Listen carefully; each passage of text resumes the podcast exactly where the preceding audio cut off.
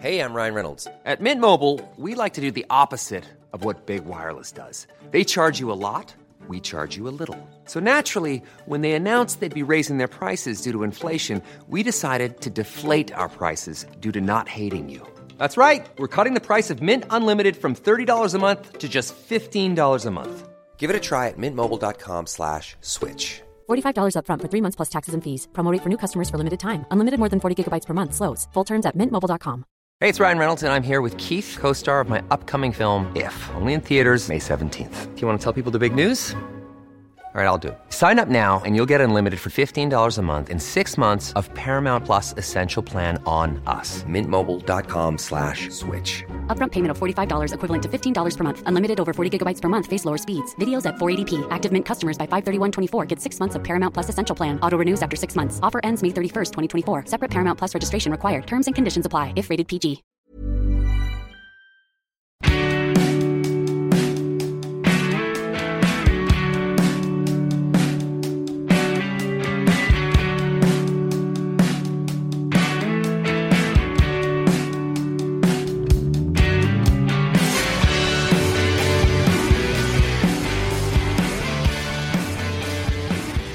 Hello, my friend, and welcome to Catch Up with Louise McSharry. This is the podcast where I do my best, along with my brilliant contributors, to catch you up on the week. If you haven't been paying attention to the news, if you haven't been paying attention to culture, if you haven't been paying attention to the celebs, no problem. I'm going to catch you up on everything over the course of the next hour or so. I hope you had a good week. Um, it was pretty hectic one for me. Um, I was I was all over the place. I was in two hotels this week. Can you believe it? Let me tell you, two very different experiences. the first hotel I was in was absolutely fabulous. It was the Heritage, um, which is in Laois. Am I going to get this wrong? Oh God, come on, Louise. No, it is in Laois. Yeah. Um, and I was there. It was a, a pure invitation, and I got to go and check out the spa, which is lovely, by the way. I love a spa as someone who kind of finds it quite hard to relax, I find spas are a very good place to do that. Um, and I suppose that's the idea.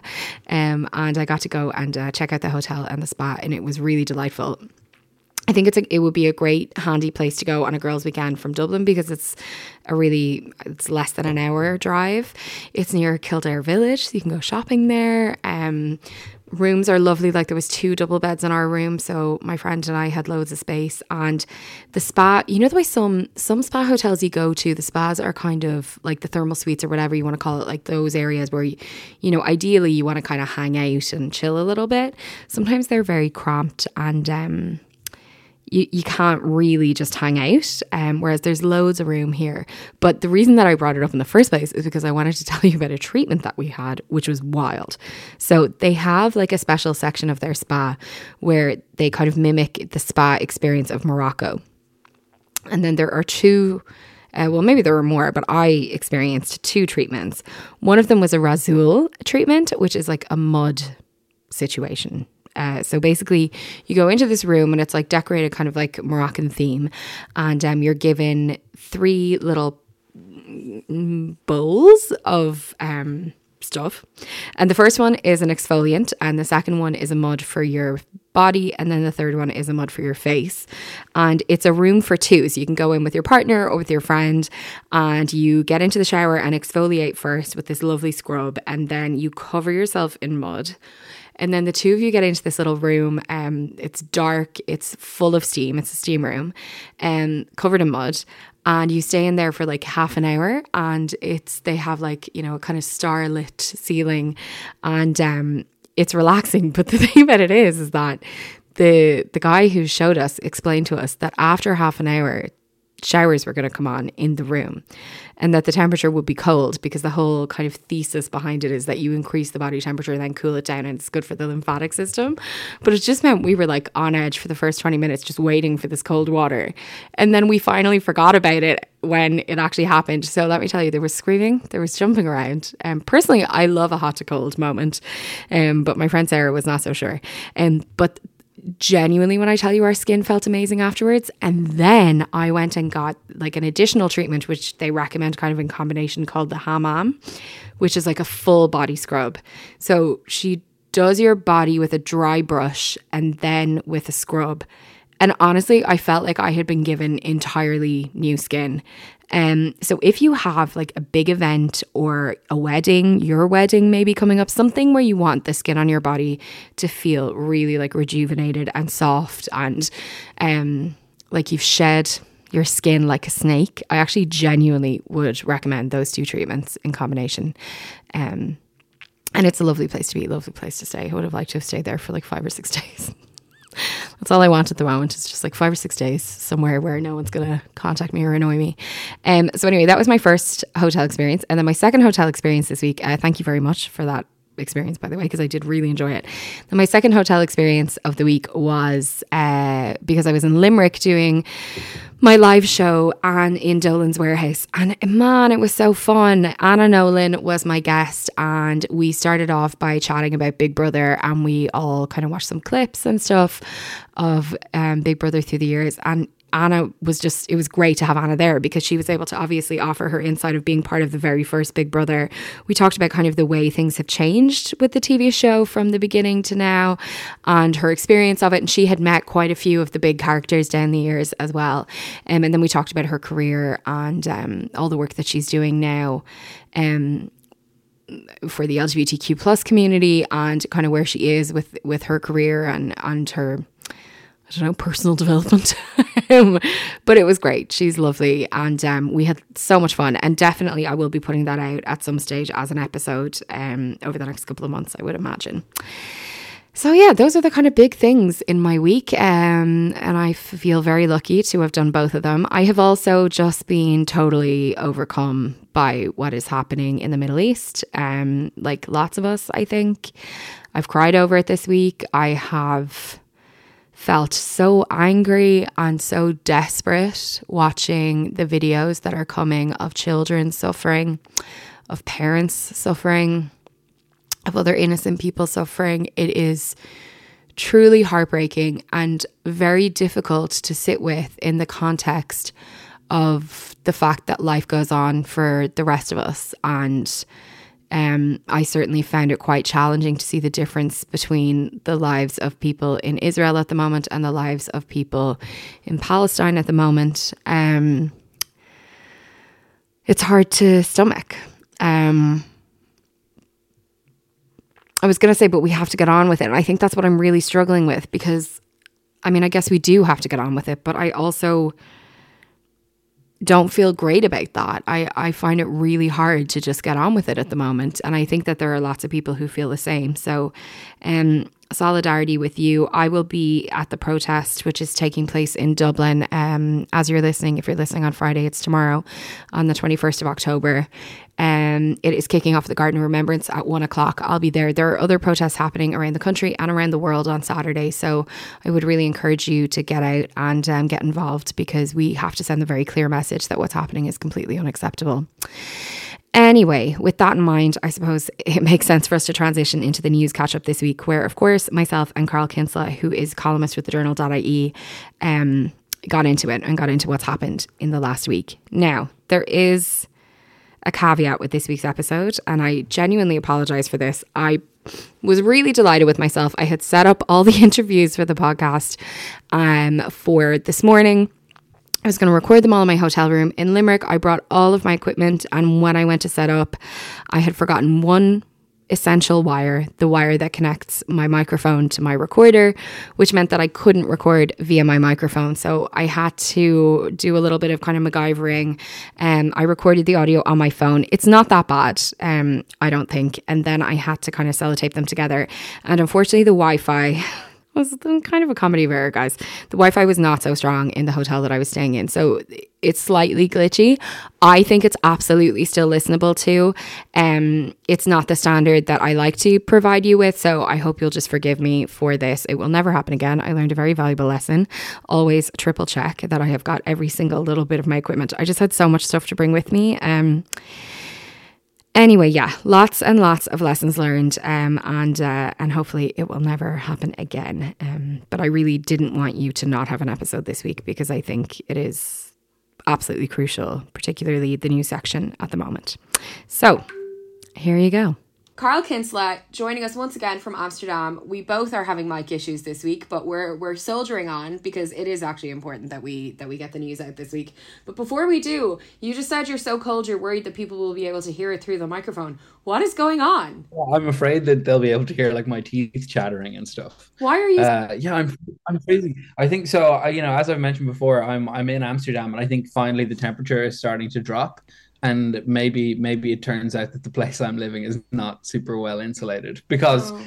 I just I woke up this morning and I was just for and I haven't been freezing since I've been here, but I woke up this morning and I am I'm basically shivering. Um, so I'm I'm curious to see uh, whether like you know the feedback for this episode will people be like Carl sounds like he needs a blanket. What's uh, the long term plan for that? Like, is there heating? I yeah, there there I can see a radiator over here. I have because it was really warm, really warm when I first moved in. I never like kind of I just didn't ask any questions. Right. Um, okay, maybe I, I, maybe know, experiment I, with that radiator. I don't know. I'm just putting it out there. It might be a good idea. yeah, there's, there's, probably something something I can do to to fix this. Um, Carl, I a actually I can push somewhere. yeah, I actually was thinking during the week because I made reference to one of your greatest pieces of work, and I thought actually my listeners might not know that you were behind it. Um, when I was talking about Dolly Parton being on Liveline this week, and I just genuinely couldn't believe it, um, I replied and I said, "Is this did this happen in the way the Luas is free, or what is the story?" Um, and I realized that you, people might not know that you were the man yeah. behind the Luas being free. Yeah, this it's something that I try not to brag about because. Okay we don't have to go time, deep on when I we don't have to go deep. yeah. When I first, when I first, like it, it was me. I, I did like I put up the first tweet suggesting that everybody should, you know, develop a sort of collective action approach towards making the Luas free. But I was really scared at the time. I was scared that the Gardaí were going to like arrest me for fraud or like misinformation or something. So for a while, I kind of like shied away from it. But now sometimes it'll come up at a party and someone will like introduce me to someone else and they'll be like, oh, Carl was the one who was behind the Free Luas thing. And then whoever they introduce me to will be like, oh, no way, I don't believe that. And I don't want to push the issue, but I, I refuse to let anyone else take credit for it. So I have to be like, no, look, it's not a big deal, but yes, it was me. I can prove it. Um, but also the but fact yeah, that they the, don't the believe it, like, is kind of demonstrates how cool and significant it is. Like, because if someone was like, "Oh, Carl's Carl's the one who tweeted," you know, apples or oranges, like nobody would care. But something as iconic as the Luas is free, like you would be like, ah, couldn't be, couldn't be. Like, no way. That's like saying your cousin's Beyonce or something. I think my my main point of pride is that like I am mentioned on the Luas Wikipedia page. Like if you go on the Luas Wikipedia page and you scroll down to like incidents and controversies. it's like uh, journalist Carl Kinsella tried to, and it like quotes the entire tweet, which I think uh, is really funny. I love it um, so much. Love that for you. And like, um, yeah, it's yeah, it's good. It's it is something I'm think I'm deep down I'm quite proud of. you should be, you should be, and I just felt the listeners should know that that's the kind of level we're operating at here. Um, okay, well we do have lots of news yeah. to discuss, and obviously, um, we need to start once again in Gaza. Um it has been, man, I was thinking even just since we spoke last week, things have gotten so much darker and bleaker and upsetting. Um, so, where do things stand now at the moment? Yeah, well, certainly the sort of the biggest development in the last week has been on Tuesday night the the bombing of a hospital in, in Gaza, which appears to have left at least 500 people dead. That came at the same time as, as Joe Biden was arriving in Israel to, to show his support for Israel, who are obviously a very major ally of the United States. Mm. Um, this bombing of the hospital has thrown everything into disarray. Obviously, it was kind of in disarray already, but it's intensified and amplified massively.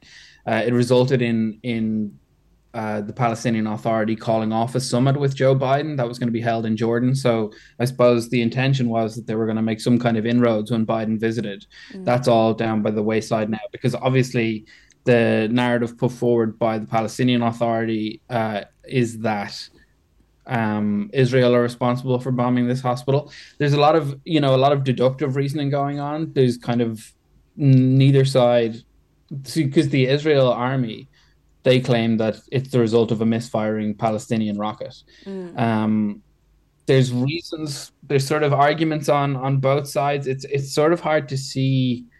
Typically, the damage done by a Palestinian rocket is is in the low low double digits. So for it to have killed 500 people is uh, people don't feels it, unlikely. It doesn't seem to wash with people. Yeah. There's, if yeah, and there's also been mounting evidence in terms of in the kind of immediate aftermath of the strike, there were Israel government officials who who kind of copped to it. They said they said that we've just uh, attacked a, a Hamas sort of munition center, a Hamas base located within a hospital. They then deleted those tweets. There was supposed video evidence shared by official Israeli government channels that turned out to be false. They shared a supposed conversation between Hamas operatives that I think experts have said it doesn't really sound like the kind of conversation Hamas operatives would have. So there's been a lot of holes in Israel's story. Mm. Um, and then you have Joe Biden in Israel uh, sorry to interrupt, that you have Joe Biden in Israel yes. using, like, I, I actually can't believe he used this language around the bombing of a hospital, which killed hundreds of people and hundreds of vulnerable people and children, obviously. That he said it seems like it was the other team. The other team, the team. like as if this is a game that's being played. Yeah. And it's, you know, people have so often referred to his folksy style of communication and the way yeah. he's very casual in, in how he phrases things which I don't know, that might be appropriate for some kind of, you know, like a floor fight in the Senate or some kind of policy issue in the United States. When you're talking about 500 dead bodies, um, obviously it, it just, and it just sort of, it goes, it really, it goes to show the sort of relationship that Israel have with the United States and the sort of the casual nature of it and just how, assumed that support is. You know, it really kind of shows that the United States, there's no thought whatsoever of deviating from this path path of like giving carte blanche to Israel when it comes to their military operations. It's it's you know, I saw even John Fetterman, the senator from the United States. He's yeah. he's kind of one of the more left wing senators.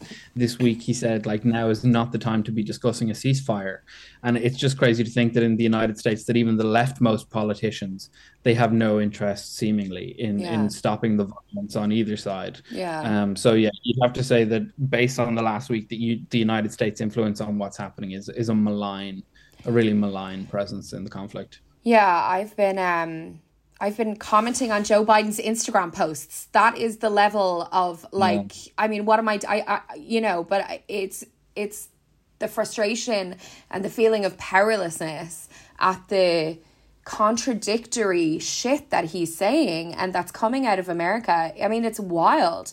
Like the one that I that got me started uh, commenting on Joe Biden's Instagram post, which I'm sure he's reading my comments, obviously, and it is influencing policy.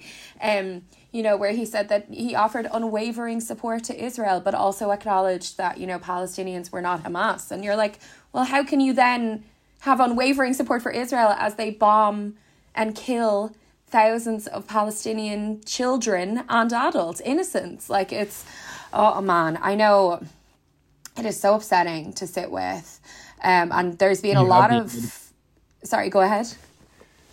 I was just going to say, yeah, like you know, you have Joe Biden who will talk about sort of ending the bloodshed and and needing to de-escalate, but then you have the United States in the United Nations voting against Security Council re- resolutions to you know call for a ceasefire and call for humanitarian corridors to be opened up. So yeah, it's like the United States is talking out of both sides of its mouth, and it kind of the side you can believe is the side that is being supportive of of, of Israel. Mm. Yeah, well, let's talk about that UN Security Council veto that, by the US because um, there was a lot of uh, conversation this week about Ursula von der Leyen and the European Union's position on this. Um, obviously, I think a lot of people will have seen that Michael D. Higgins came out and kind of questioned the validity of Ursula von der Leyen's position and how credible it was for her to speak in the way that she did, um, which I think a lot of Irish people were really proud to see. Um, so we have that on the one hand where people are struggling. Then you have the UN Security Council, 12 of the 15 members of the Security Council. It's quite like when you look at the the there's you know infographics and all the you know the likes of it around at the moment. When you look at it 12 of the 15 members supporting um you know attacks that criticizes the crimes of Hamas but also says that there needs to be a humanitarian pause at this moment so that you know support can be sent in for Palestinian people vetoed by America like yeah. and it's like the, the resolution isn't asking for much. It's not a strong resolution. Um, it's not like a wholesale condemnation of israel. As you say it's asking for a pause in hostilities.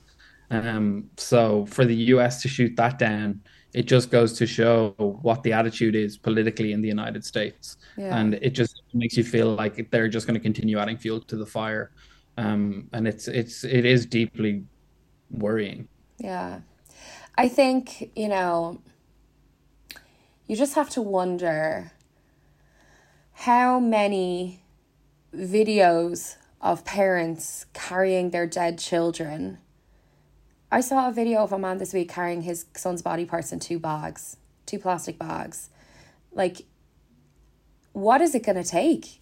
If if they're if they're not like supporting a ceasefire or a, a humanitarian pause or whatever you want to call it, you know now what when will they? I think that's the position that lots of us find ourselves in, just kind of agonizingly wondering if there's ever going to be an end to this. I mean, there will because there just aren't that many Palestinian people. But are we going to watch like a, the full extermination of Palestinians? That's what it feels like. That's certainly, I think, on Tuesday night when the hospital was attacked, there was a feeling of, well, if this is permissible, then where does it end? You know like it's if this is something now that we've decided as an international community that this is acceptable even once mm. then where on earth do we go from here? How much longer does this last? How much violence are we going to witness? Mm. and i think that is still the feeling. I think it because there really is no the idea of a ceasefire is not really gathering momentum. And yeah. it's you know it is just stomach turning. And, and as you say it's you know it's worse than it was last week and there's really no sign of it abating. Yeah. Um, i think it's worth noting that there have been protests all over the world. And um, there are more protests taking place uh, this saturday. There's one at one o'clock in dublin which i will be going to. Um, there are very moving protests by Jewish people all around the world um, who are who are saying that, that they do not want this done in the name of their religion, um, which I think is really great. And I've seen lots of really thoughtful commentary by Jewish writers saying, you know, for some Jewish people, this particularly American Jewish people, I think this is really confronting and they're having to kind of unlearn and relearn a lot. But then you do see some content coming out of Israel that is so jarring. I shared a video this week. If you follow me on Instagram or Twitter, I shared it in both places of a young woman with an American accent. Um, just, I mean, first of all, opening the video by saying "Day in the Life, We're at War Edition." and then detailing her day desperately trying to get gluten-free flour so that she can make gluten-free cookies for the soldiers of the IDF and you're just like this is what you're doing. This is your life on one side of this, and I'm going to use it in air quotes because I don't believe I wouldn't call it a war, but this war. And then you have got Palestinians desperately fleeing from all corners of the country without anywhere to go. You know, it's a very different experience, and it's it's one of the most jarring things I've ever lived through. Um, and you know, it's not looking good. But I suppose all we can do is just hope that there there is some sort of sea change, I suppose. Um, yeah, sorry. and I suppose right, right, right to TDs. I've seen a lot of yeah. talk this week about the, you know, I mean, obviously Ireland's impact on the global scale is probably pretty low, but you know, if it is something that you feel passionately about, mm. to your TD, you yeah. know, just just it's it's worth a go. And I did hear actually that thousands of people did that this week. So um, yes, it is great to see people yeah. taking action. Okay, let's move on to unfortunately something also very upsetting. Um, it, the trial of um, the man accused of murdering Aisling Murphy began this week. Yes, the trial of uh, Jozef Puska, um, 33 year old man, uh, began on Monday as you say, he's charged with the murder of Aisling Murphy. people will probably remember Aisling Murphy was a young woman, a young school teacher who was tragically murdered in, in Tullamore in January uh, 2022. So that trial began this week uh, in Tullamore, um, or no, in the Central Criminal Court in Dublin. Um, and yeah, it's it's hard reading, of course, as you might expect. It's expected to go on for a long time. It's expected to go on for five weeks. Um, right now, we're kind of hearing the the defense's side of the story, um, and we had a witness this week who was brought in to refute this claim by the defense. The the man Jozef Puska, who he did apparently admit the crime to the police. This is what the police have told the court, but he's pled not guilty now. Um, yeah, because that was a surprise, wasn't it? That he was pleading not guilty. I think some people weren't expecting that. Yeah, it's and it's it the the defense uh, offered by the barrister yesterday was that by his barrister was that he was actually trying to come to the aid of Aisling Murphy that some other injury had befallen her and he had come to their aid. Uh, this was refuted by uh, a witness named uh, Jenna Stack who who took the stand yesterday and, and, and she gave kind of a full account of, of, of the attack and, and said that she had borne witness to um, Aisling Murphy kind of struggling and kicking and, and sort of fighting for her life. Um, so kind of that's that's where we're at now. There's still there's still weeks to go, yeah. but right now the court is is, is hearing evidence uh, about the kind of the actual moments of of the attack. Okay, cool. Um, I think it's just important to acknowledge that that's begun, and we will come back to that. We won't be talking about it every week, but when when it finishes up, obviously we'll bring you an update on how it's gone. Uh, an interesting protest this week by healthcare assistants who are looking for. Um, basically they want visas for their families. These are people who've come to Ireland to work in healthcare and they want to be able to bring their kids over to join them. Um, which seems like to me like a kind of relatively small request. Um, but what's the situation? Yeah, so this is this is specific to healthcare assistants from from non-EU countries who who are working in Ireland, and they would like the opportunity to get a visa waiver to bring their spouses spouses and children here to live with them. Um, and this is this is applies to uh, roughly a thousand workers. A lot of them are from India. This is my colleague at the journal, Emer macaulay has been doing a lot of work on this particular story.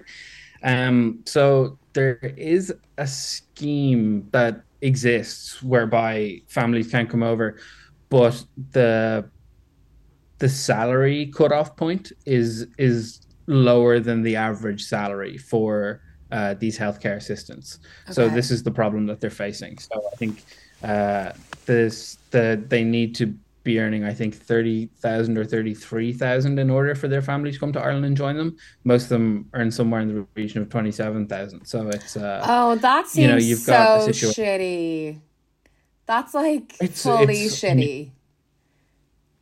Yeah, and you know you've got they talk about they have they're here they're working in a nursing home it's a very tough job they have no family support it's just uh it's it's a really kind of nightmare situation and they they have now taken to protesting outside Leinster House so it's something that is gathering momentum it's the kind of thing that probably will start to because I mean there are so many people who rely on these healthcare assistants yeah. um you know kind of not just individuals but entire families who have an individual who needs care so I think this is the kind of thing where you could end up seeing like broad support for this scheme to be changed because these people are so crucial to sort of Ireland's healthcare infrastructure. Um, and you know, it's so strange that this is being decided by a matter of thousands of euro. Yeah. Um, so that's, that's kind of where we're at with that at the moment. Yeah, well, I hope now we'll see move. It's good to know that they're taking action, and hopefully we will see response. Um, briefly, synod, synod. I'm not sure if I'm pronouncing that correctly. I think synod. I think synod. synod. I as I was researching for this, like what we should talk about, I came across this and I was like, what is this? Um, so maybe we could just quickly get into what it is. Um, it looks culty, is what yeah, it looks. it does look culty. So yeah, again, I can shout out another colleague of mine, Diarmuid Pepper, who's over in the Vatican at the minute. So the synod, this this synod, it's a meeting of bishops uh, I think nearly 400 bishops, and they you know get together for a month. They take a whole month away from whatever it is they're doing in their home country, and they come to the Vatican just to discuss the big, either logistical or theological kind of position of the church in so many different uh, ways. I think there's been a lot of talk so far on LGBTQ representation in the church and what can be done to modernize the church. Um, it's it's been I I was reading about it. I can't claim to be a natural expert on on synods. You know, it's not like it wasn't on the top of my head. I had to do a bit of research. Um, this synod is is called the Synod on Synodality. So it's it's like a synod. It's it, you know, which I just think is is such a funny. You know, it's just these words that people in the real world don't use. Yeah. But in the Vatican, the word synod is so important that they need to use it twice in the title of their event.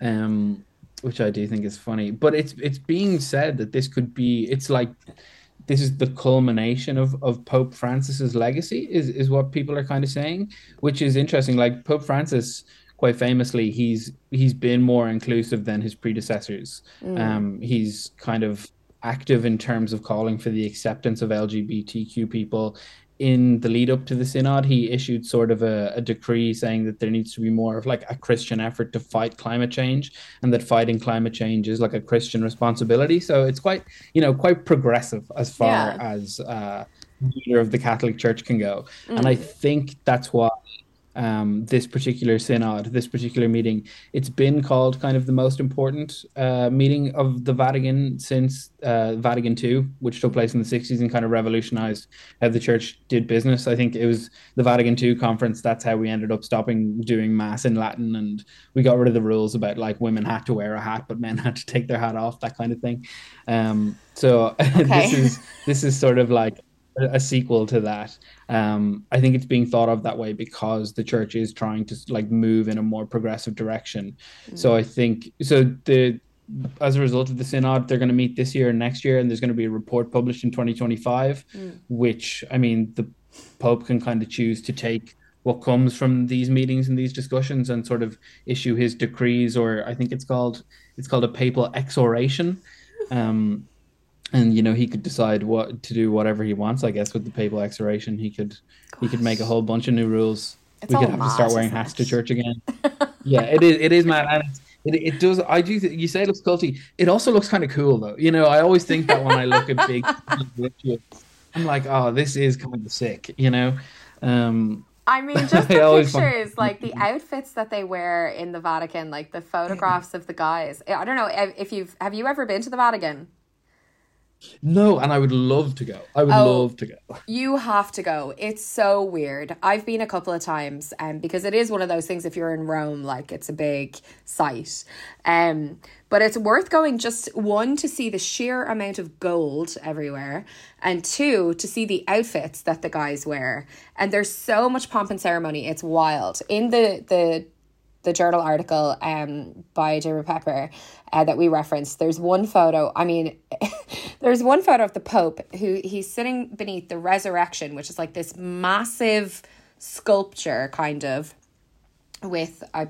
I mean, I presume it's Jesus uh, coming out from the middle, and then surrounded by kind of these dark structures, and then it's it's ginormous, like it's so big. It's like 40 feet tall. And then the Pope is sitting, and then one of the bishops, I presume, the guys who wear guys, I don't mean to be disrespectful, I'm just ignorant.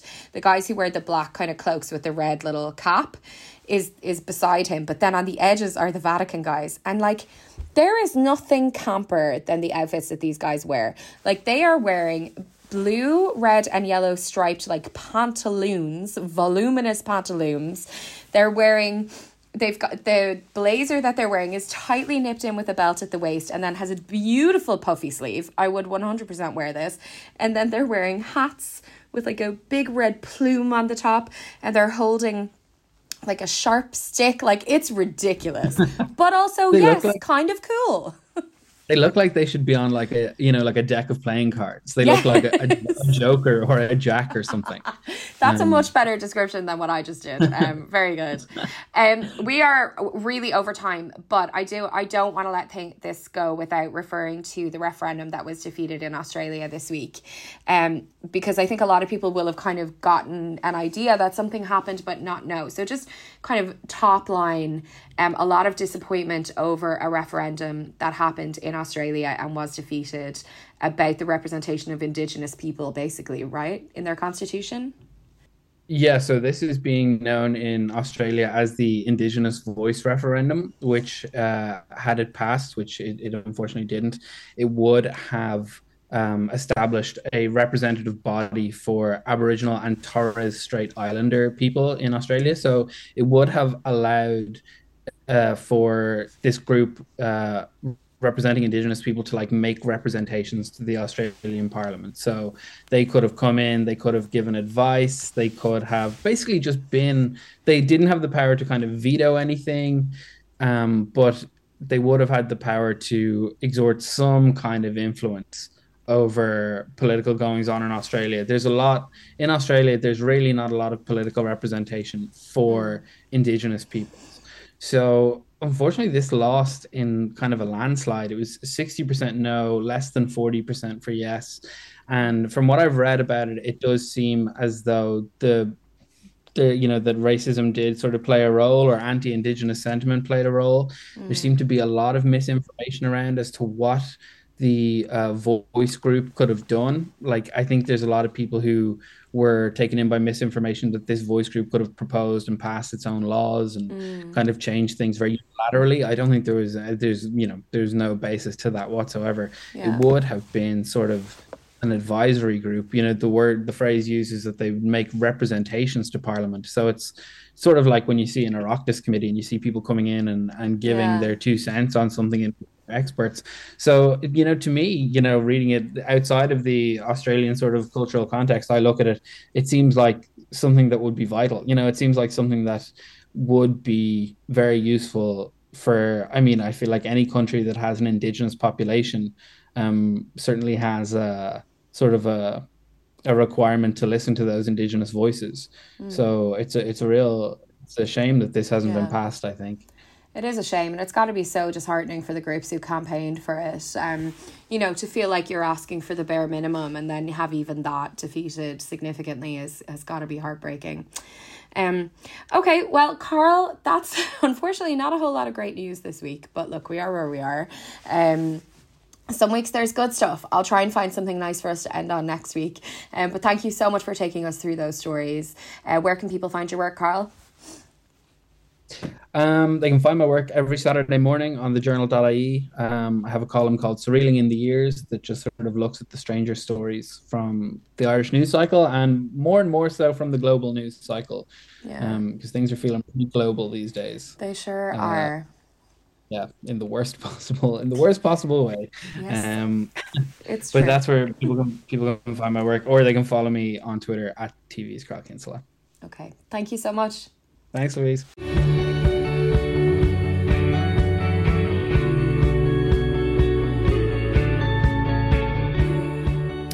Anytime Senator Lynn Ruane is up in arms or taking action about something, I generally find I share her passion for whatever it is that she's up in arms about. And uh, she has spent the last, well, I think it's uh, six or seven years uh, working in and around the legality of NDAs in this country. Uh, she has a bill which would prevent NDAs for being used in cases of bullying and harassment and other specific situations in the workplace.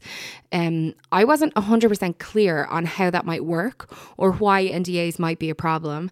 So I asked her to explain ahead of the bill coming up for the fifth and final stage in the Seanad um, to explain what exactly it is, why it's important that we look at it, and what impact it's having on people's lives currently, especially lots of women's lives here in Ireland and around the world.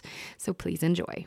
Senator Lynn Ruane, it is not the first time that you have been on this podcast, uh, thankfully. Previously, we've talked about your work as a senator and how you came to be a senator um, and your amazing podcast that you did, um, which kind of amplified voices of people in prison, um, which was an award winning podcast last year at the Irish Podcast Awards. you just don't do things by halves, do you? No, no, it's always, well, I think, I think, um, I think it does be more the the people that I get involved in the stuff that I do. They're always quite special, like do you know what I mean? So I think it's it's them that it's them that uh, deserve the award more than me. Well, they were certainly brilliant contributors, but I think it's interesting that you immediately kind of give the credit to other people. It says a lot about you, I think. Classic Lynn Ruane. Um, so I wanted to talk to you today because you have a bill that's coming up, which I know is really important to you and that I kind of was aware of but didn't know a lot about um, until you contacted me recently about it. So I thought we should maybe share with people what it is that you're working on because um, it's around NDAs, also known as non disclosure agreements. And um, so maybe give us the kind of the, the brief on what's going on. Right. So I suppose the start where I became aware of NDAs was um, a good few years ago, about four or five years ago. A couple of people that I know um, on a personal level. Um, one or two. I remember one person had sought my advice once on a severance agreement that they were signing, and I mm. noticed within the severance agreement that there was a clause in there that was a silencing clause, and I was kind of like, "That's interesting." You know why? You know why would that be there? Surely people have you know, recourse in the courts whenever they like if there's something that has happened that they want to pursue and stuff. So it kind of piqued my interest. At that time, I we didn't really, well, I didn't really have an awareness of the use of NDAs. Um, and then obviously, um, with the Me Too movement and with other more high profile people, especially in the US, uh, coming out um, and talking about NDAs, then the kind of vocabulary and understanding of NDAs kind of start to really set in. And that's when I, I, I met with some solicitors at the time as well and kind of got them to walk me through what potential scenarios would a solicitor be suggesting putting these NDAs in for. And it became I became aware that it was really common practice in Ireland. Mm. And basically what it does is um there's a number of different situations where it can be used but like if i was just to use a simple example so that people can understand like a yeah. typical example. So say you have somebody who is being bullied um, by their employer or by somebody within an organization and um, sometimes it could be happening for months it could be happening for a, a lot longer than that too and a kind of somebody decides to try and go through different channels to report this. Um, mm in many of the cases that we were working with, what happened was when they couldn't remedy internally the issue, um, often two things could happen. Either the organization knows that the person is problematic. Maybe it might not be the first time that mm. you know um, reports have been made internally about them, and mediators can be brought in, then solicitors can be brought in. Sometimes the individual who's making the allegation or accusation uh, we feel need to get away from the situation and from the individual. So mm. often then uh, people start talking about severances. So within that then in the with a lot of the people that we were working with and the NDAs that we've actually seen, um, the silencing nearly becomes attached to the idea of you receiving a severance. Right. So people are then under the illusion that that for them to get this severance and to move on and just try to see the back of this, and um, that they need to sign this NDA. And often by then they've been quite beaten. They can be quite mm. tired. They just want away from the situation. And a lot of the initially it was a lot of women that we were working with, and they really felt after sometimes months, sometimes a year or two with distance from the situation, they then became really angry that they had kind of signed this NDA and they were kind of like, I actually don't want to be silent on this. Like, so they'd obviously yeah. kind of healed a little bit, like with everything, you know, time, yeah. distance can change a lot of things. Mm. And then mm. sometimes people will learn that they weren't the only one. So they may learn that this person has uh, been problematic with other people. And then they start to kind of acknowledge that potentially the silence of that person, then you're kind of there's this idea around third parties. So the idea that an NDA is being signed between two individuals, a solicitor, an employer, and that then people in the room are the only people affected by the NDA is completely untrue because it's often a pattern of behaviour. So mm. it's not that this person just stops and doesn't actually bully or harass or sexually harass uh, anybody else. So you're kind mm. of just, and there's another kind of term called passing the trash, mm. which means that sometimes uh, big organizations or universities or different kind of um, sectors want to move the the person who um, they know is a potential kind of abuser or bully or whatever it may be. So yeah. then within within the NDA, sometimes there's an agreement that the organization will give the the potential perpetrator this glowing reference. So nobody can speak under this NDA. So so this person then may go for an interview in a different organization or a different department, and that department will seek references. And there's this glowing references that follows this individual. So there's a woman called Professor Julie Macfarlane who helped draft the legislation with me, and she, um, she's a professor of law in she's in Canada, and she, she wasn't, she wasn't part of an NDA, but because she's the person who would have given the reference within the school, they tried to get to have to write a reference for somebody who had signed an NDA, and she refused. So she mm. challenged the use of an NDA that wasn't even about her, but was starting to Yeah. include her because she didn't want to give this glowing reference to the individual, you know. So she Yeah. wrote a book on that whole experience. So myself, Julie, and Zelda Perkins, who broke the Harvey Weinstein NDA, we've been working together for a number of years and looking at the common thread throughout a lot of different countries, Ireland, the UK, uh, Canada, Australia. We're working with uh, policymakers in um, a number of different uh, Canadian provinces in the US. We also worked quite closely with a woman called Ifeoma, and she broke um, NDAs in relation to um, racial discrimination and uh, discrimination in pay and stuff in some of the, the, the tech industry in the US. So there's lots of women, lots of women Yeah. working together, kind of exposing their use. And so in Ireland, what I to kind of bring it into the Irish context, what I've done is I've looked at the employment equality law. And obviously, within the employment equality law, we have the seven grounds of equality. So, what I want to do is make it illegal and ban NDAs when they are in conflict with the seven grounds of equality. So, if somebody is being accused of uh, bullying someone based on their gender or race, uh, marital status, ethnicity, that these are things we already protect within uh, employment law. So why Yeah. would we then be introducing NDAs into contracts that actually cover up people who are abusing people that would ordinarily um, be sanctioned or, you know, have disciplinary procedures for actually breaking those seven grounds of equality? So the bill would ban the use in those cases. And so it all but affect bans NDAs in a, in a Yeah. sense, apart from what they were originally set up for. So NDAs were set up for tech secrets and you know tech, um you know trade secrets and Yeah, commercially sensitive information kind of stuff. Yeah. yes, and then they applied them basically to cover up you know problematic Yeah. people.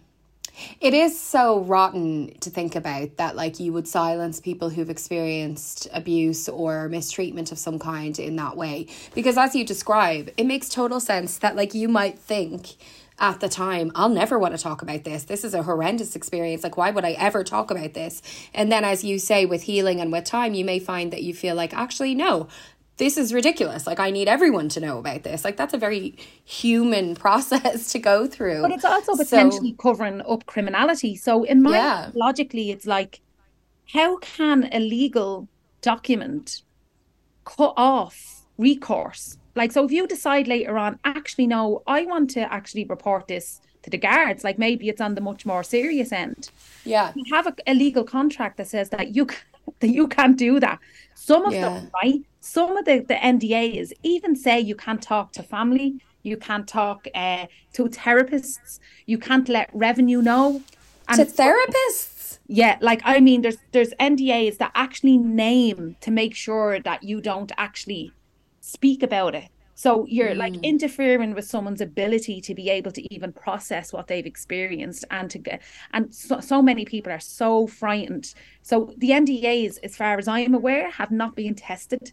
You know, so it's like, well, would they stand up to challenge in court if someone decided to break them?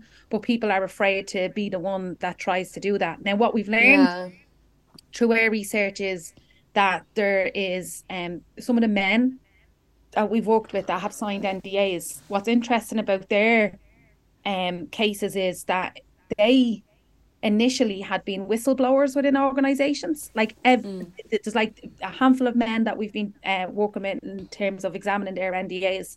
And Julie Macfarlane in Canada, law professor, she'll always go through the NDAs for me because some of them some of them are tricky. So some of them will be presented as a severance agreement.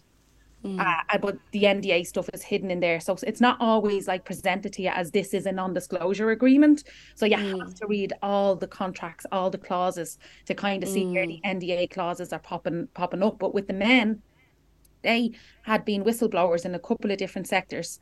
And because the the, the, the protected disclosures legislation didn't actually protect their identity, which is it's supposed to do, because often it's very obvious within like an office space or within you know a certain department who the person who's kind of trying to call something out, or whether it's a misappropriation of funds, whether it's whatever it may be, and after it became obvious that a particular person is a whistleblower, they're often kind of bullied out of the organization. So under the under the under the uh, whistleblowing legislation, and that person's supposed to be protected and their employment is supposed to be protected. So what happens is then the kind of people that have the power within the organization are bullying them people out of their jobs, making their jobs really difficult for them every mm. day. So the men that we worked with ended up signing NDAs because of the bullying situation that ensued from them being whistleblowers. And it was a common theme amongst the men that we were working with, which was which was really interesting but one mm. of the NDAs hmm. that we examined actually had a clause in it that stated that you will no longer be uh, protected under the whistleblowing legislation. So the idea that you have a solicitor sitting there going, I'm going to make this person or think they can, because I just don't think it could legally stand. Yeah. Um, I want to make this person think that they're, they're no longer can use um, the protected disclosures legislation to uh, speak out against whatever. So like you can't just you can't just make something not apply to somebody. Do you know what I mean? So kind yeah. of I think they're questionable anyway, but it but it, it sets this blanket of fear. So yeah, exactly. Because if, if you are told and yeah. you sign a document that says you will, do have to be incredibly brave to decide to test yeah. it because it might not go your way. And what are the potential like if it didn't go your way, if you did break an NDA, what are the what People kind of are, are the consequences? Sued. People are afraid yeah. of being sued. Um, you have people who are, I suppose, like one woman I've worked with, her biggest fear was um her being sued and like I live on my own and I have to pay my mortgage and so it's it's yeah it's this idea of having to pay um money to somebody because they've broke a, a legal contract you know? So yeah, I, don't yeah. People, I don't think people are afraid afraid of being like imprisoned because they you know it's usually um you know legal action or civil action yeah, money. Yeah. Yeah which and not everybody has it. Exactly. Um so what's the next step so with your bill so the government have given full support at every stage of the bill. So in the Seanad, you five stages. So this is the this is the the, the last stage. Um, there is there there is, I think, a general agreement that something has to happen, and I suppose I've for the last three years I've moved it slowly because I um Minister Roderick O'Gorman's department is the department that's responsible for this because it's under employment equality law, mm-hmm. and his department has been doing a review of the um, employment equality legislation in general anyway. Mm. So he agreed to um, examine NDAs as part of that wider review. And mm. his department carried out research and desk based research, and they agree that NDAs are commonplace in Ireland, um, but they're hard to fully expose because of the secret secretive nature of them. So I think mm. his department are fully on board. They may feel that there's a different way to do it than how I'm doing. Yeah. Um, but what my hope is that they continue to support my bill to finish in the Seanad, because mm. it means then that they have the legislation in the Dáil. If they the government want to adopt it and write rewrite it as their own legislation, well, that would be the preferred option, so that they can introduce it. Whether they mm. introduce some sort of amendment to the current uh, employment uh, legislation that looks a little bit different to mine, I mean, that's a conversation that I'll have to keep having with them because you want to ensure that there's no, you know, there's no loopholes. Like currently, mm. currently some people's contracts have NDAs clauses in them, preempting mm. a situation where situations haven't even happened, or non-disparaging mm. clauses. Like you should always check your contracts for non-disparaging clauses because it's basically the same thing, you know, because right. it, it, it can have the same effect. So I think there may be um, within my legislation, it doesn't um, kind of cover what happens if they're in a contract rather than an agreement later on after a complaint has been made. So there may be some like dull amendments to my legislation to make sure that they're not used even at that kind of at that level, like at the signing of a contract. God, it would really make you um like I can't tell you how many contracts I've signed without properly reading them or or having someone who actually knows what they're doing properly Yeah. read them. And Yeah. I suppose that's a good message as- aside from obviously the the excellent work you've been doing um to send to people is that like make sure that you do really thoroughly read and and get someone you know if you don't feel qualified get someone who really knows what they're doing to read through your contracts because I just can't imagine being in a situation where you maybe were sexually harassed at work and then being told that you can't talk about it, even to a therapist, like it's disgusting. Yeah. Um, it really is. So, is there anything else you want people to know? What can people do to support this bill? Well, I think obviously, you know, writing to government that they support it or kind of raising awareness about it online or wherever. I do have an event next week in Hens Teeth with Zelda Perkins who broke the Harvey Weinstein NDA. So like if people want to learn more about their impact, um, they're very welcome to come along to that. But I think it's just encouraging it's just encouraging politicians to to support the legislation, but also raising awareness because there's the every time I speak publicly about NDAs, more people contact me about their NDAs, and I think Yeah. encouraging people to actually contact me even about their NDAs because the more data I have, the more understanding we gain, you know, and obviously we've never you know, we've never broken anyone's confidence. You know, I have a lot of different types of NDAs uh, in my office, all redacted, all the important information redacted, but the clause is there so that we can fully understand them. So, encouraging politicians to vote for it, but also encouraging people who have signed them to find a safe place to actually talk to someone about them Yeah. or contact my office because the more we build our knowledge on it, it, it becomes easier to try and um, challenge them, I suppose, at a political level. Yeah.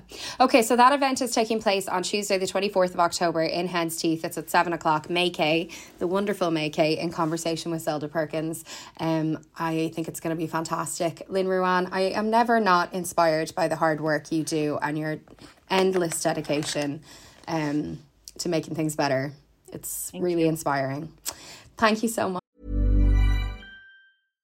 One size fits all seems like a good idea for clothes until you try them on. Same goes for healthcare. That's why United Healthcare offers flexible, budget friendly coverage for medical, vision, dental, and more. Learn more at uh1.com.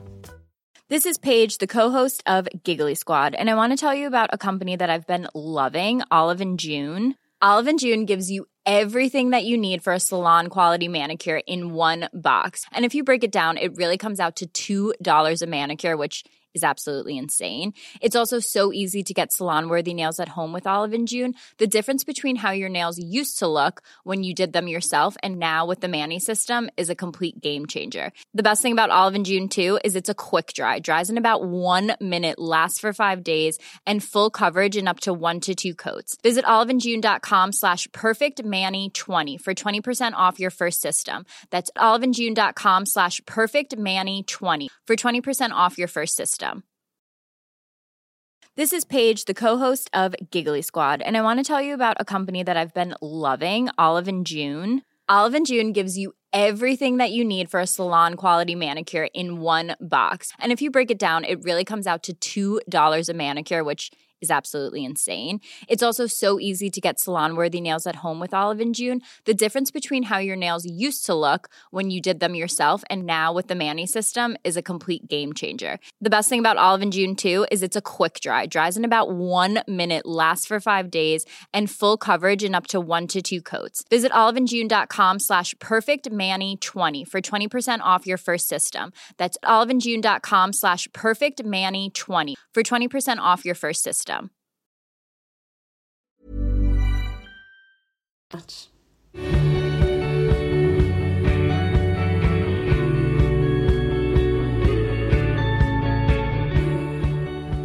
Well, it would appear that Britney Spears' book is actually coming out. You will be surprised by who is reading the audiobook. You may also be surprised to hear who is literally backflipping around the cinema at Taylor Swift's Eras Tour film this week. Or maybe if you've been following the Taylor Swift cinematic universe, you won't. One way or the other, I had a ball chatting about it with the wonderful Cian Sullivan. I hope you enjoy. Cian Sullivan, it is a joy to have you back on the podcast, and we have got some very important stuff to talk about this week. Um, in the from the world of entertainment and celebs, um, starting with Britney Spears, her book. I'd like. I actually can't believe the book is actually happening. I know, and it feels like there's lots of big memoirs coming out th- towards the end of this year. So I suppose a mild trigger warning, I guess, for this for around kind of like pregnancy terminations. Um, but yes, the press is a buzz about Britney Spears' upcoming memoir, "The Woman in Me," which is out on the 24th of October. So that's next Tuesday, as you list this, or at least that's the US release date. I don't know if there's a separate uh, European release date, but I assume it'll all be the same.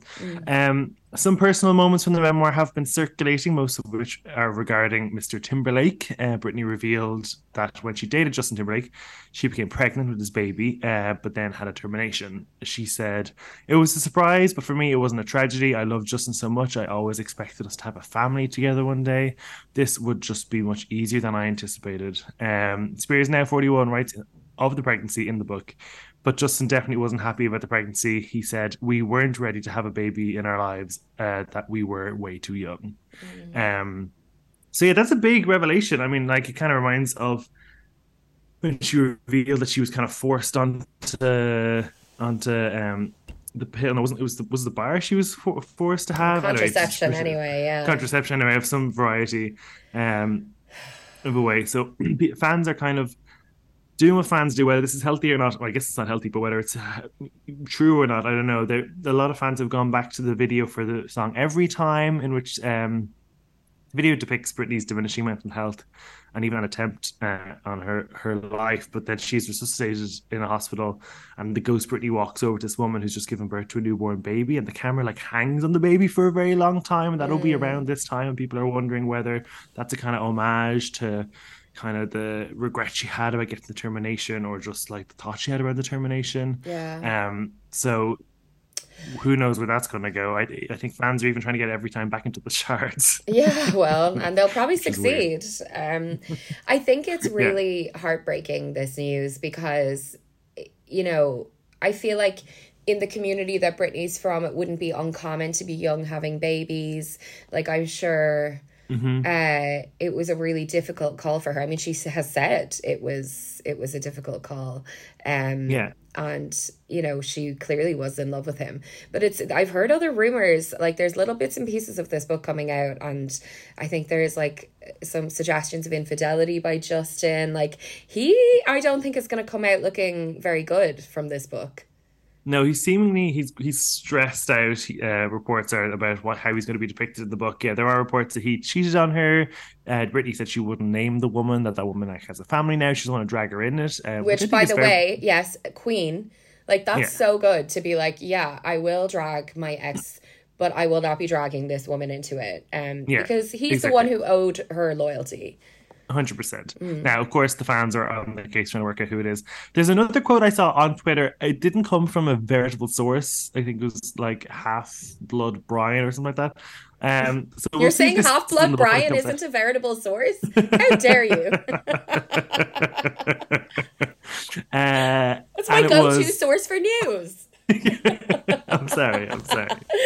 Um, yeah. So basically, there's a lot. Apparently, it says, "Okay, I'm ready. Put it in." I said, and he replied, "It's already in. My world collapsed." So, I mean, is that too much information? Maybe, but let's see if that's in the book. And if Half Blood Brian is right. If if if if this book says that Justin Timberlake has a very small penis, I actually don't. I I am having so many different feelings right now. I actually don't know how to verbalize it, but I think my overwhelming feeling is. I mean, first of all, sorry, we obviously don't body shame, and it's don't the shame, size of of, the boat. It's the motion of the ocean, and being good in bed has nothing to do with the size of anything. But Hmm. Do I think that Justin Timberlake needs to be taken down a peg or two? Yes.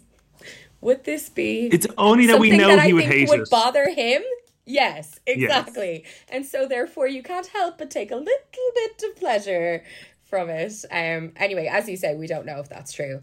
I have to say, so far for me, one of the juiciest pieces of information about this book is that it's gonna be read by Michelle Williams, actor Michelle. Williams. For whatever reason, when they first said Michelle Williams, I pictured Vanessa Williams, and then I, I was like, "Wow!" What a, Michelle Williams, I guess, is is an interesting choice. I, I wonder will she read it in the Britney trademark vocal fry, or is she just I don't know? Is she going to be in character? Well, it's, funny because I saw the listing for the book says read by Britney Spears and Michelle Williams.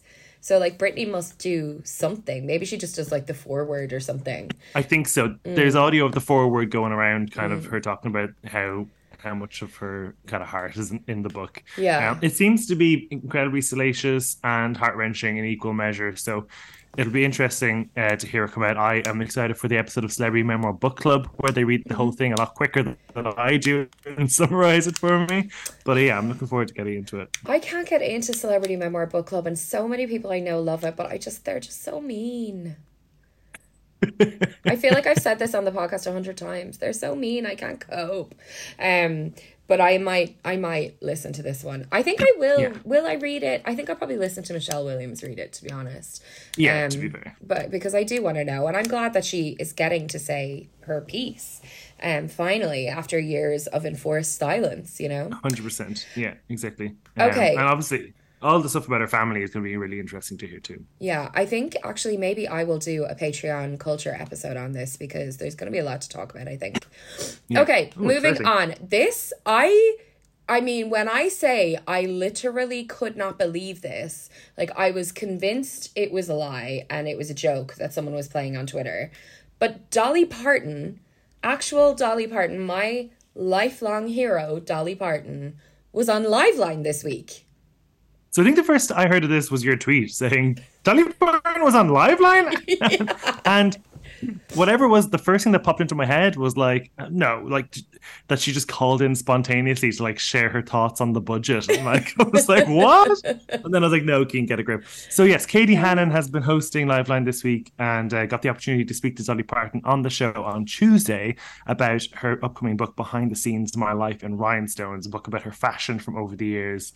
Um, apparently she's been preserving her outfits in these warehouses since the beginning. I mean, what you know, she, we know she's a canny businesswoman, but she sometimes never like fails to impress me to how to the degree of kindness that she has. Um, during the call, she spoke about a time in a pub in Ventry in Kerry with Seamus Begley singing "Coat of Many Colors." She got like a famous Kerry GAA jersey for it. She said that the jersey is in a frame in her basement, and everyone asks her about it and how she always felt very. And then she speaks with Sinead O'Connor, how she always felt very connected to Sinead, who was always really, really sweet. And then Dolly went on to speak to Sandra, whose daughter gets books from Dolly's Imagination Library, uh, which is a service that provides a book for a kid every month until they go to school, encouraging them to read.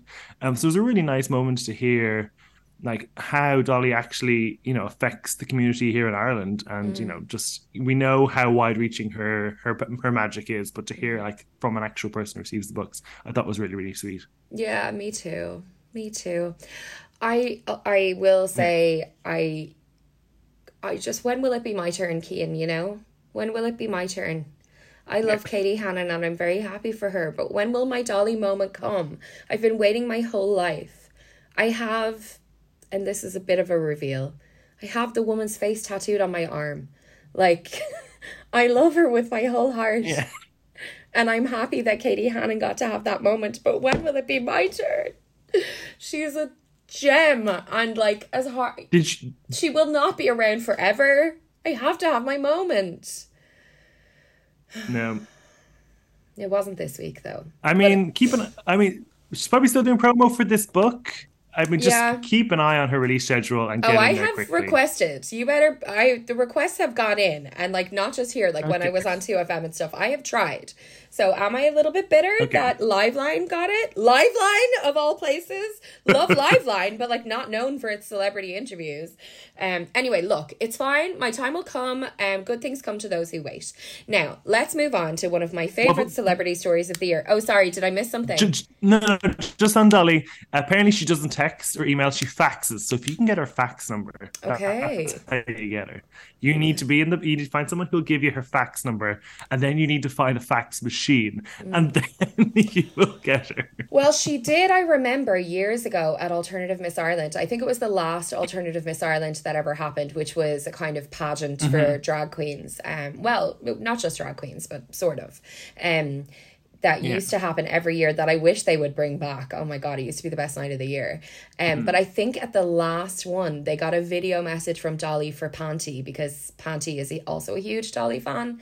Um, so it you know it's I, it doesn't feel impossible. Not suggesting that I have the same cultural significance as Panty, but like I feel like it's not completely unachievable. So you're right. Maybe I need to get that fax number.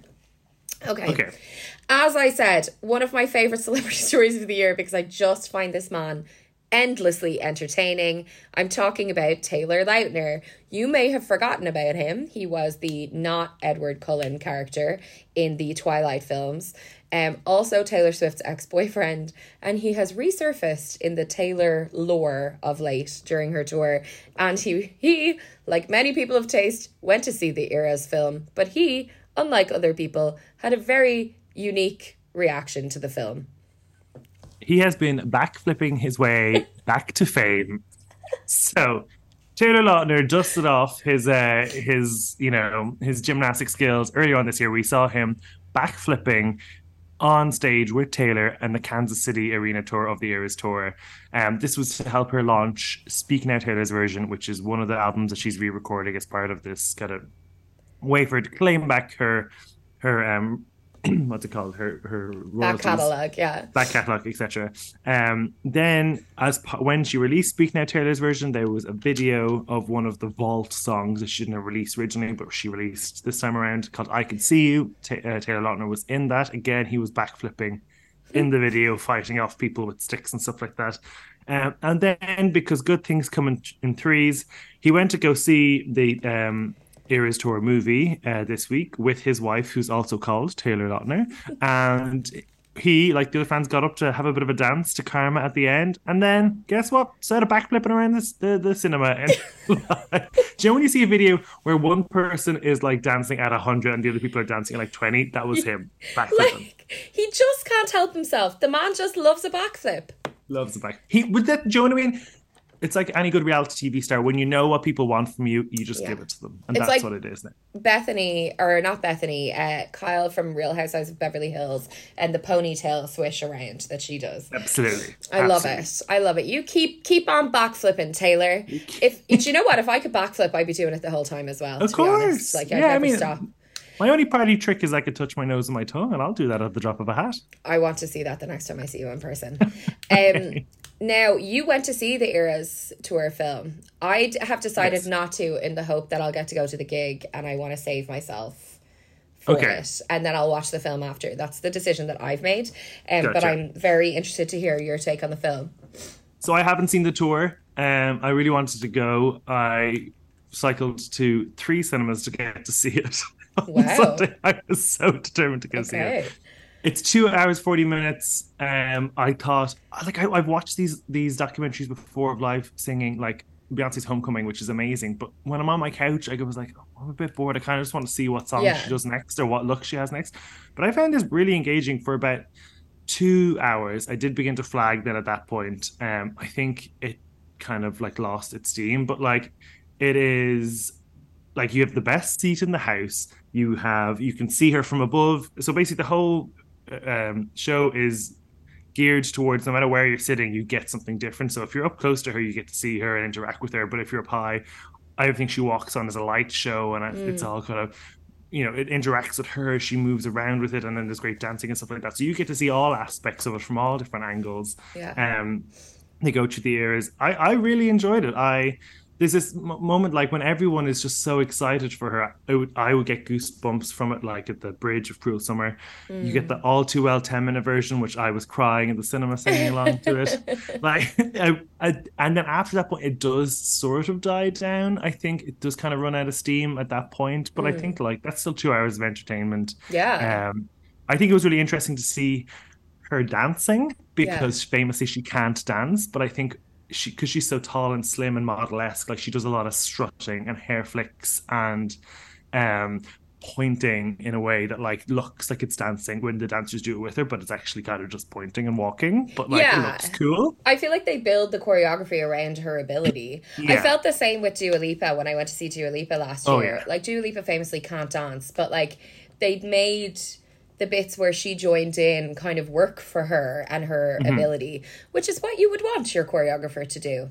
Um, yeah, Yeah, I yeah. definitely will see it. I wonder now as you're talking, I'm like, oh, I want to go see it now. So we'll see how long I can actually wait.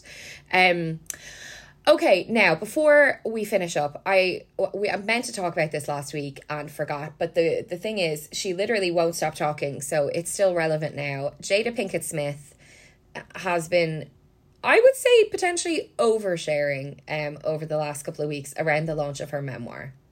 Oh, big time. So her memoir, memoir is called Worthy. Um, I've written down here that she's, in my opinion, the patron saint of oversharing. And she has been sharing anything about a relationship that people will listen to. With, you know, she has previously dropped hints, of course, over the years that she has an open relationship, saying that Will is a free man. There have there was that quote entanglement with August uh, Alsina, and that Will gave his blessing. Now she's saying that the couple have actually been separated, but not technically divorced since 2016, and was surprised when Will referred to Jada as his wife during Slapgate. Um, the line from the there was a line from the Vox article that tickled me. Um, the Smiths do not have a prenup, but they have a magical connection, which allowed Pinkett Smith to know she was pregnant with son Jaden within moments after conception. What? No. Some other nuggets that have come out recently. She used to sell drugs as a teenager. Tupac is her soulmate. They both have alopecia. She describes herself as an urban nun, and she believes the hallucinogenic plant medicine ayahuasca saved her life. Okay, Jada. Cool. Um, I do want to do ayahuasca though. Uh, I have a friend who did it, didn't love it, but he did a similar one called San Pedro, which he found very profound.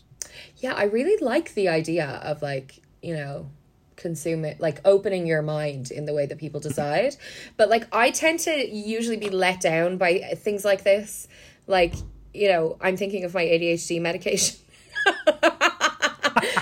Everybody else got these great results, and I was just like, no, I just feel kind of anxious. Now, I'm still on that journey, guys. I'm still on that jersey journey. But it would be so classic me to like fly to South America for this like life changing experience and then just like sit there thinking about Britney or something for two hours or however long it goes on for. It's longer than that.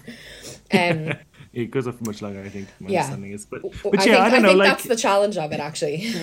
yeah. I don't know. Like, obviously, she's, she's a book to sell. They have an interesting relationship, but it's kind of like you know they've kind of like given us this information and then nothing else. Like, I, I, I don't understand the end game here. It kind of feels like they're kind of tarnishing their their power couple legacy in a way. yeah, like what's the point? Why do we need to know this? We don't. Like, you know, whatever Yeah. works for them is fine. And, you know, only very close minded people I think would have any issue with that. Mm. And like, you know, families function in loads of different ways and relationships evolve in lots of different ways and people can set their own parameters for how relationships work. And I think yeah, I would rather not know. That is that is my And the thing I want to know is like, were they ever in Scientology or not? Like, give us some clarity. Yeah, give us what we need to know. You know, there was always rumors about Will's sexuality. Like, is that you know, is, is that on the table? You're giving us all these things we don't care for. Give us, give us what we want. I agree. If you're going to give us dirt, give us the real dirt, Jada. Otherwise, Yeah. just don't give us dirt, and that's fine. Okay, well, I'm glad we're on the same page. Well, Yeah. Cian, thank you so much for coming on and joining me. Tell me, um, where can people find you? You are back on the hardcore RuPaul train, I know. Yes, absolutely. So RuPaul's Drag Race UK is back airing Thursdays. So I have new episodes out every Friday reacting to that. That's and if you don't watch Drag Pod. Race on Sissy That Pod, excuse me, yes, thank you. And if you don't listen to that and you just want two hours of really gay pop and dance music every Wednesday, I'm on RTE Pulse from 8 to 10. Who doesn't want two hours of really gay pop Who and doesn't? dance music on I a mean, Wednesday? I mean, honestly. honestly. Cian, thank you so much. No problem. Thanks for having me.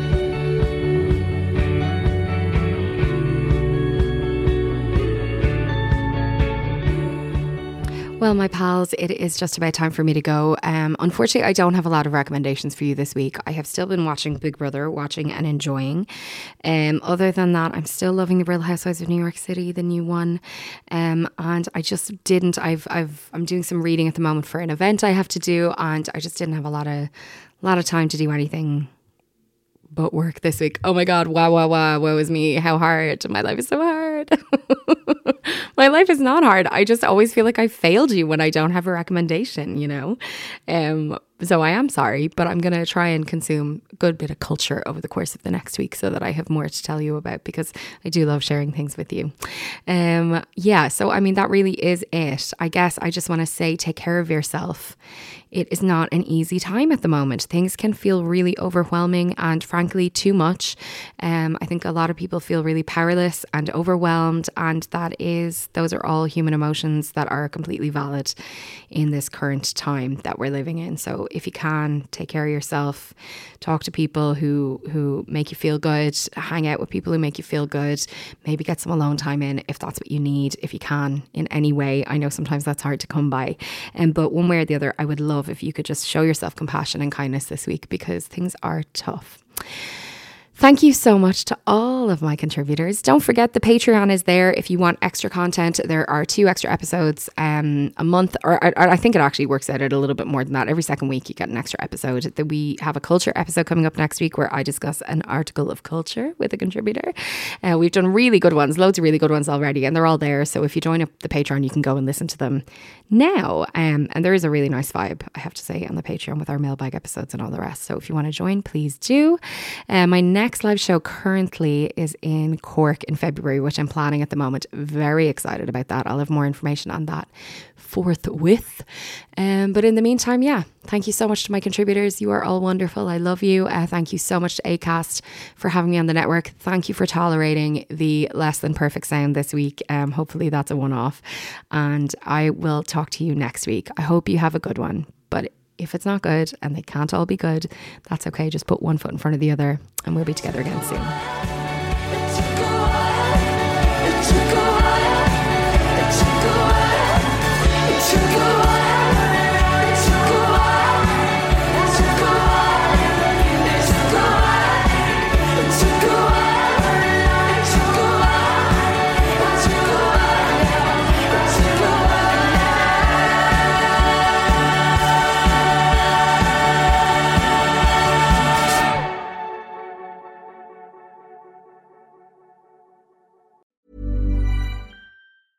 Planning for your next trip? Elevate your travel style with Quince. Quince has all the jet setting essentials you'll want for your next getaway, like European linen, premium luggage options, buttery soft Italian leather bags, and so much more. And is all priced at 50 to 80% less than similar brands. Plus, Quince only works with factories that use safe and ethical manufacturing practices. Pack your bags with high-quality essentials you'll be wearing for vacations to come with Quince. Go to quince.com slash pack for free shipping and 365-day returns. Hey, it's Paige DeSorbo from Giggly Squad. High quality fashion without the price tag. Say hello to Quince. I'm snagging high-end essentials like cozy cashmere sweaters, sleek leather jackets, fine jewelry, and so much more. With Quince being 50 to 80% less than similar brands. And they partner with factories that prioritize safe, ethical, and responsible manufacturing. I love that. Luxury quality within reach. Go to quince.com slash style to get free shipping and 365 day returns on your next order. Quince.com slash style.